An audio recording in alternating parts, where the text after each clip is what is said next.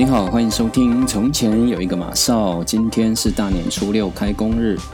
很多人都开始上班了。我因为在学校教书，所以要到下个礼拜一才会开学。在今天的从前有一个马少，我想要跟大家一起来分享，就在大年初三、初四，我跟着家人一起去参加，呃，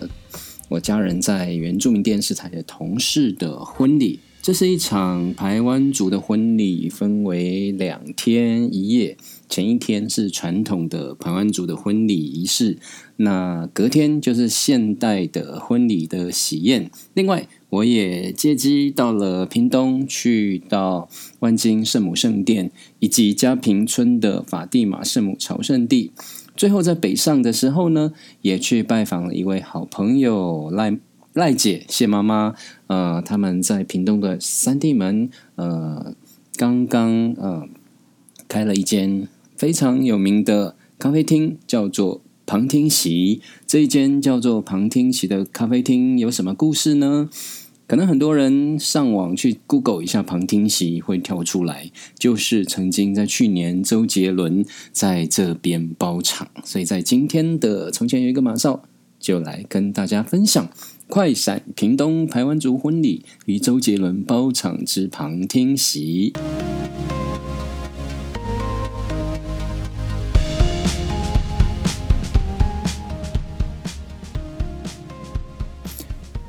想到过年要去喝喜酒，当然就要走国道高速公路，但是因为过年大家都塞在国道停车场。所以呢，在大年初三的中午，跟家人，我们是先从北日高，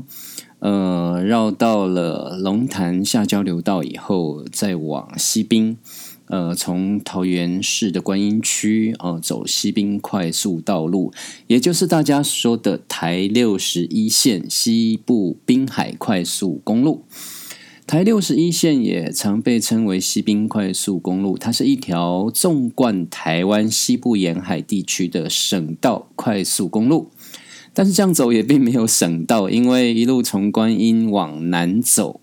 呃，到了新竹南寮渔港那边又开始塞车了。那这条纵贯台湾西部沿海地区的快速公公路，它原本的计划长度是。呃，三百零一点八公里，而目前实际通车的长度是两百八十九点一公里。目前已经完工的通车路段，北部起于新北市的八里区，南边就到了台南市的七股区。七股就是靠近七股盐田一带，还有靠近黑面皮路保护区的那个地方。如果说还要再继续转往屏东，就要再从台南市的安南区衔接台八线，也就是往东边往台南的新化，继续衔接国道三号的南二高转往屏东。而我在这一条长达三百多公里啊，实际是两百八十九点一公里的西滨快速道路，呃，沿途还算顺畅的，但是整整走了八个小时，导致在这过程里面休息了几次，而一路上呢，也就不听音乐了。而是听现在就是这半个多月以来，在台湾或者在全球各地正在风靡的 Clubhouse 的一个交友软体。那么整整八个小时，从台北到屏东，在线上跟呃许多的朋友，有来自法国的、中国大陆的、香港的，还有台湾的原住民，就在 Clubhouse 里面聊天。我不会在这边讲很多的 Clubhouse 的在使用上面的体验，只是觉得很新奇。在这八个小时里面，一位住在旧金山的中国大陆的朋友就一直跟我们聊两岸的议题、戏剧、台湾的原住民，一直到我到了屏东，他才说他自己目前在旧金山，也就是 Facebook 脸书的总公司总部上班，他是一个城市设计师，所以我就问他说。那么，点书是也在开发另外一个新的 Clubhouse 的 APP 软体。他说：“是的，这就要看谁先开发出来，同时可以提供 iOS 系统，也是苹果的软体，以及安卓系统的朋友们可以使用哦。因为在数位时代，谁先开发了这个软体，谁就赢得了市场。而我在大年初三的晚上，大概是八点多钟就抵达。”屏东县来义乡的鼓楼村，我先给大家介绍鼓楼村。呃，鼓楼村是一个排湾族的部落，它最传统的祭仪就是五年祭。过去最早在二零一四年、二零一九年，有一次每五年都会举行这一个传统仪式仪式，所以在下一次的鼓楼村的五年祭将会是在二零二四年举行。五年祭是排湾族最盛大、最重要的祭典。在日治时期的五年祭是受到日本政府强力镇压的，许多的部落因此而举行啊停止来举办五年祭。目前仍然保留五年祭的部落有屏东县来义乡的鼓楼、南河两个村。而在屏东的春日乡七家村，还有台东县达人乡的土板村，也仍然在持续举办台湾族的五年祭。继续回到我跟家人受邀参加的婚礼，在第一天晚上八点多钟八点多钟的抵达了以后呢，呃，就可以看到很多的台湾族人就盛装穿戴着，当然也有简单改良式的。背心、族服还有套装，那可以很明显的看得出来，来自贵族或是头目家族的人，他们头上的头饰就会穿戴老鹰的羽毛。我跟家人没有穿传统服，所以跟很多人一样，在盛大的围舞的人群边边，一起来观赏这一场非常壮观。大概围舞的人群长度围绕了有一百多公尺长，甚至最高峰还绕到了内圈。因为鼓楼村的部落活动中心是位在堤防旁边，非常的冷，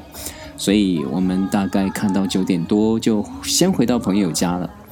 隔天一早，其实是先转到鼓楼村旁边的万金圣母圣殿，这是一个位在万峦附近的一个天主堂，以及我们也到了沿山公路的嘉平村法蒂玛圣母朝圣地去朝圣。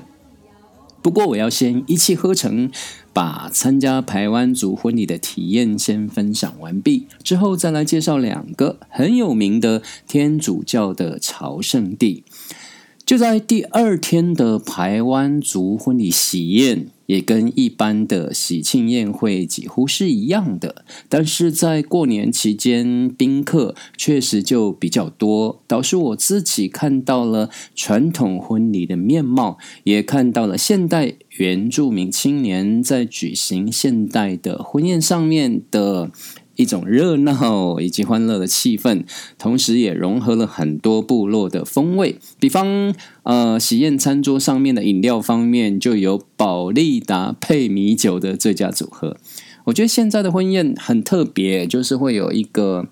那个叫做什么百宝箱吗？还是万用包？里面当然就会有杯盘、筷子、餐巾纸、湿纸巾，当然还会有 准备要参选的候选人的面纸或者是一呃一一种那个圆珠笔。除了保利达配米酒，我们看到舞台上传统的歌谣，还搭配了也有现代最流行的。变装皇后歌舞秀，总之呢，就是让年长的部落的老人们、青年的宾客、外地来的客人都能够达到宾主尽欢的喜庆飨宴。而我呢，因为还要开车，大概就喝的半杯宝利达加冰块，因为开车不喝酒，喝酒不开车。从鼓楼村开车到旁边的万峦乡万金圣母圣殿，只要十五分钟。这座天主教堂一般也被称为万金天主堂。教堂建造的历史可以追溯到一八六一年，西班牙传教士道明会在这里建造天主堂，而现有教堂的建物则是在一八七零年开始启用。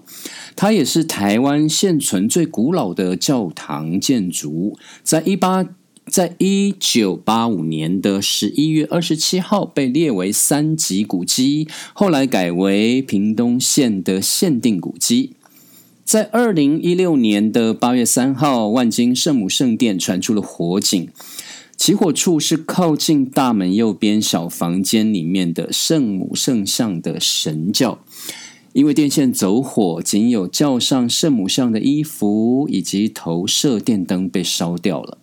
在万金圣母圣殿一共有三座神教，其中两座是在每年主保大典的圣母大游行的时候会出巡教区，而这座受到波及的是属于旧的神教，大约有一百四十年的历史，它是一个实木雕塑的圣母圣像。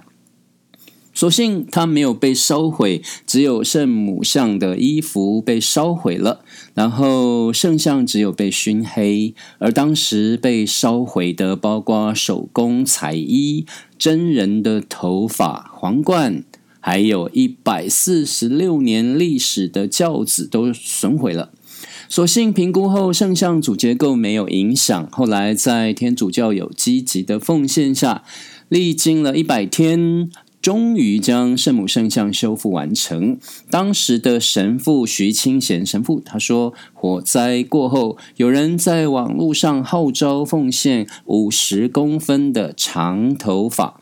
同时也很幸运的在菲律宾找到了合适的。”呃，首秀的彩衣，另外也有教友出力帮忙，皇冠重新烤漆镀金，出估花了新台币三十万元，完成了圣母圣像的修复。目前，圣母圣像在屏东县政府的文资所，也就是文化资产保护所的建议下，在圣母圣像旁边加装了压克力板以及监视器，以防意外再度发生。万金圣母圣殿旁边有很多的咖啡店、小吃店，都会贩卖耶稣咖啡。耶稣饼其实就是杯狗，还有玛利亚套餐。你到现场去朝圣，还可以填写祈福卡。像我呢，就填写了一张祝福我的同事小婷婷老师阿兹斯今年能够减肥成功。没有啦，是说要提醒小婷婷老师，你不要再受到美食恶魔阿兹斯的诱惑喽，不然又要破功了。继续，我们喝完了耶稣咖啡，再从万金圣母圣殿往东边的山区沿山公路旁边，有一个太武乡的家平村，有一座刚刚新建落成的法蒂玛圣母朝圣地。但是，我们先介绍位在这座新教堂正对面的旧教堂，目前也还没有拆除。它是一间由西班牙道明会建立于。一九五三年的天主教堂，也是台湾原住民地区第一座天主教堂。旧的教堂经过数十年后，因为圣堂的空间不敷使用，教友的人数也越来越多了，而当时的旧建筑也被。白蚁蛀石，主体日益老旧，所以由嘉平天主堂的主任司铎杜永雄神父，他也是卢凯族人，就发起了募款。嘉平村的新天主堂在二零一八年的十月中旬落成启用了，全国各地的天主教友还有主教也都来到了嘉平村去庆祝嘉平法蒂玛圣母堂的落成仪式。这座教堂目前已经拥有了屏东最美的天主教堂之称，也入选了全球百大最美的教堂的荣誉。在教堂内，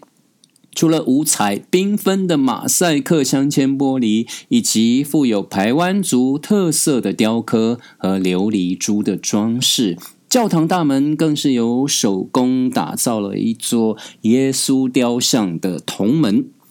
我推荐大家看金曲奖歌手阿豹的 MV 年度最佳歌曲《Thank You》，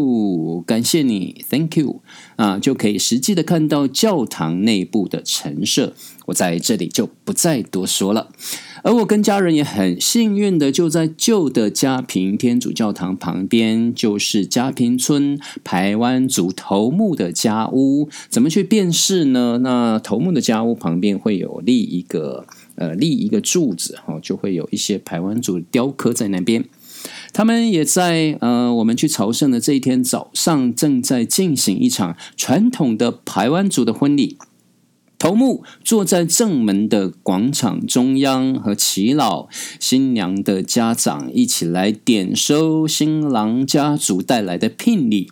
而且是遵循台湾族传统的婚礼习俗，聘礼当中一定要包括台湾族的三宝：青铜刀、桃壶、琉璃珠。我也看到了槟榔的老叶、大铁锅，还有一只很大的猪腿肉，肯定不是奶猪。我问了旁边的族人，他说这是一场新娘的归宁，也算是结婚的仪式。然后呢，他们也把刚刚蒸好的台湾竹年糕阿拜切块，跟所有在场的人，呃，还有外地来的也旅客也好，游客也好，一起来分享他们的喜悦。我也吃到了一块阿拜，非常好吃，感谢主。再来喝完喜酒之后呢？我的南国屏东二日之旅就要画下句点了。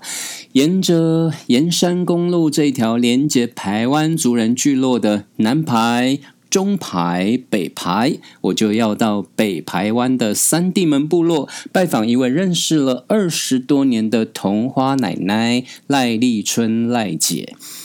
赖姐在过去支持并收藏了很多台湾族、卢凯族青年艺术家们刚刚出道的手工艺品，这里面包括萨古流、阿个、彭春林等等。而现在，这些工艺家们都已经各据一方，拥有了自己创作的天空，而且是大师级的原住民工艺家。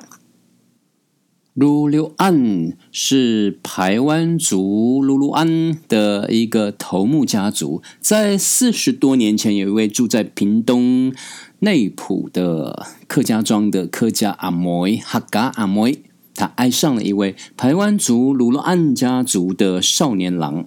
当年的爱情故事一直延伸到现在，哈嘎阿梅变成了童话奶奶，而鲁鲁安家族的排湾族少年郎也变成了山鹰爷爷。他们在屏东县三地门乡的呃蒂摩尔部落，共同打造了一间旁听席咖啡厅。旁听席的名称由来，是因为要纪念一位他们家族的亲人，他在癌末病逝之前来到了这里时，有感而发。他认为在这里可以听到风声、虫鸣、鸟叫、自然的爱聊溪的流水声，以及原住民文化园区的歌舞声，所以就建议桐花奶奶说，这里可以取名叫做旁听席。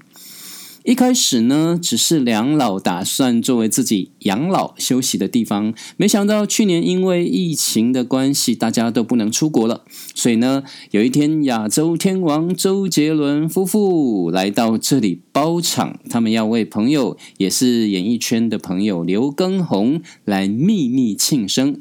周杰伦跟昆凌先躲在一间私人的包厢，然后突然出现，给刘畊宏一个惊喜。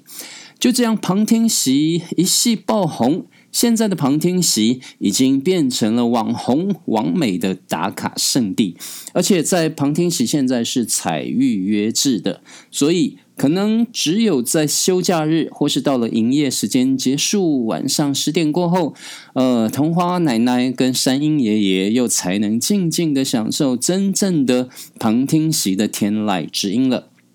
我应该算是少数知道旁听席的前身是一间叫做荒地的咖啡屋。那现在也已经是荒地有晴天，摇身一变成为一位法国建筑设计师 Michelle，他精心设计的旁听席。Michelle 的太太是台湾人，她在这里花了四年的时间来打造设计。一开始非常非常的低调，有些设计巧思结构，连屋主桐花奶奶都不可以进入工地去看。她到底在设计什么呢？其中有一间秘密的酒窖。从一开始设计到完工，都是不让人进去看的。Michelle 说，绝对让人进去以后喝醉的出来。结果完工那一天，童花奶奶被允许进去酒窖参观了。结果童花奶奶在里面捧腹大笑，原来这是一间 Michelle 精心设计打造的厕所。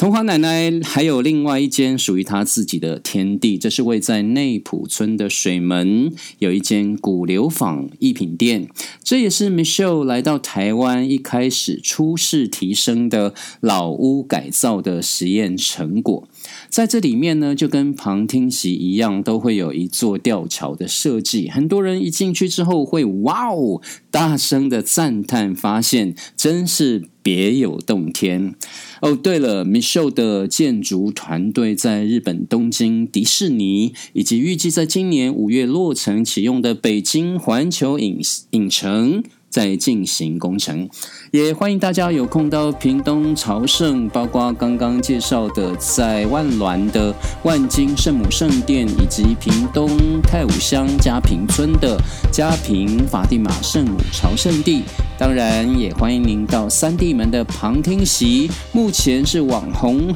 王美的打卡朝圣地去朝圣。感谢您收听，呃，大年初六开工日，从前有一个马少的节目，祝福大家开工大吉大利，我们下一集再会。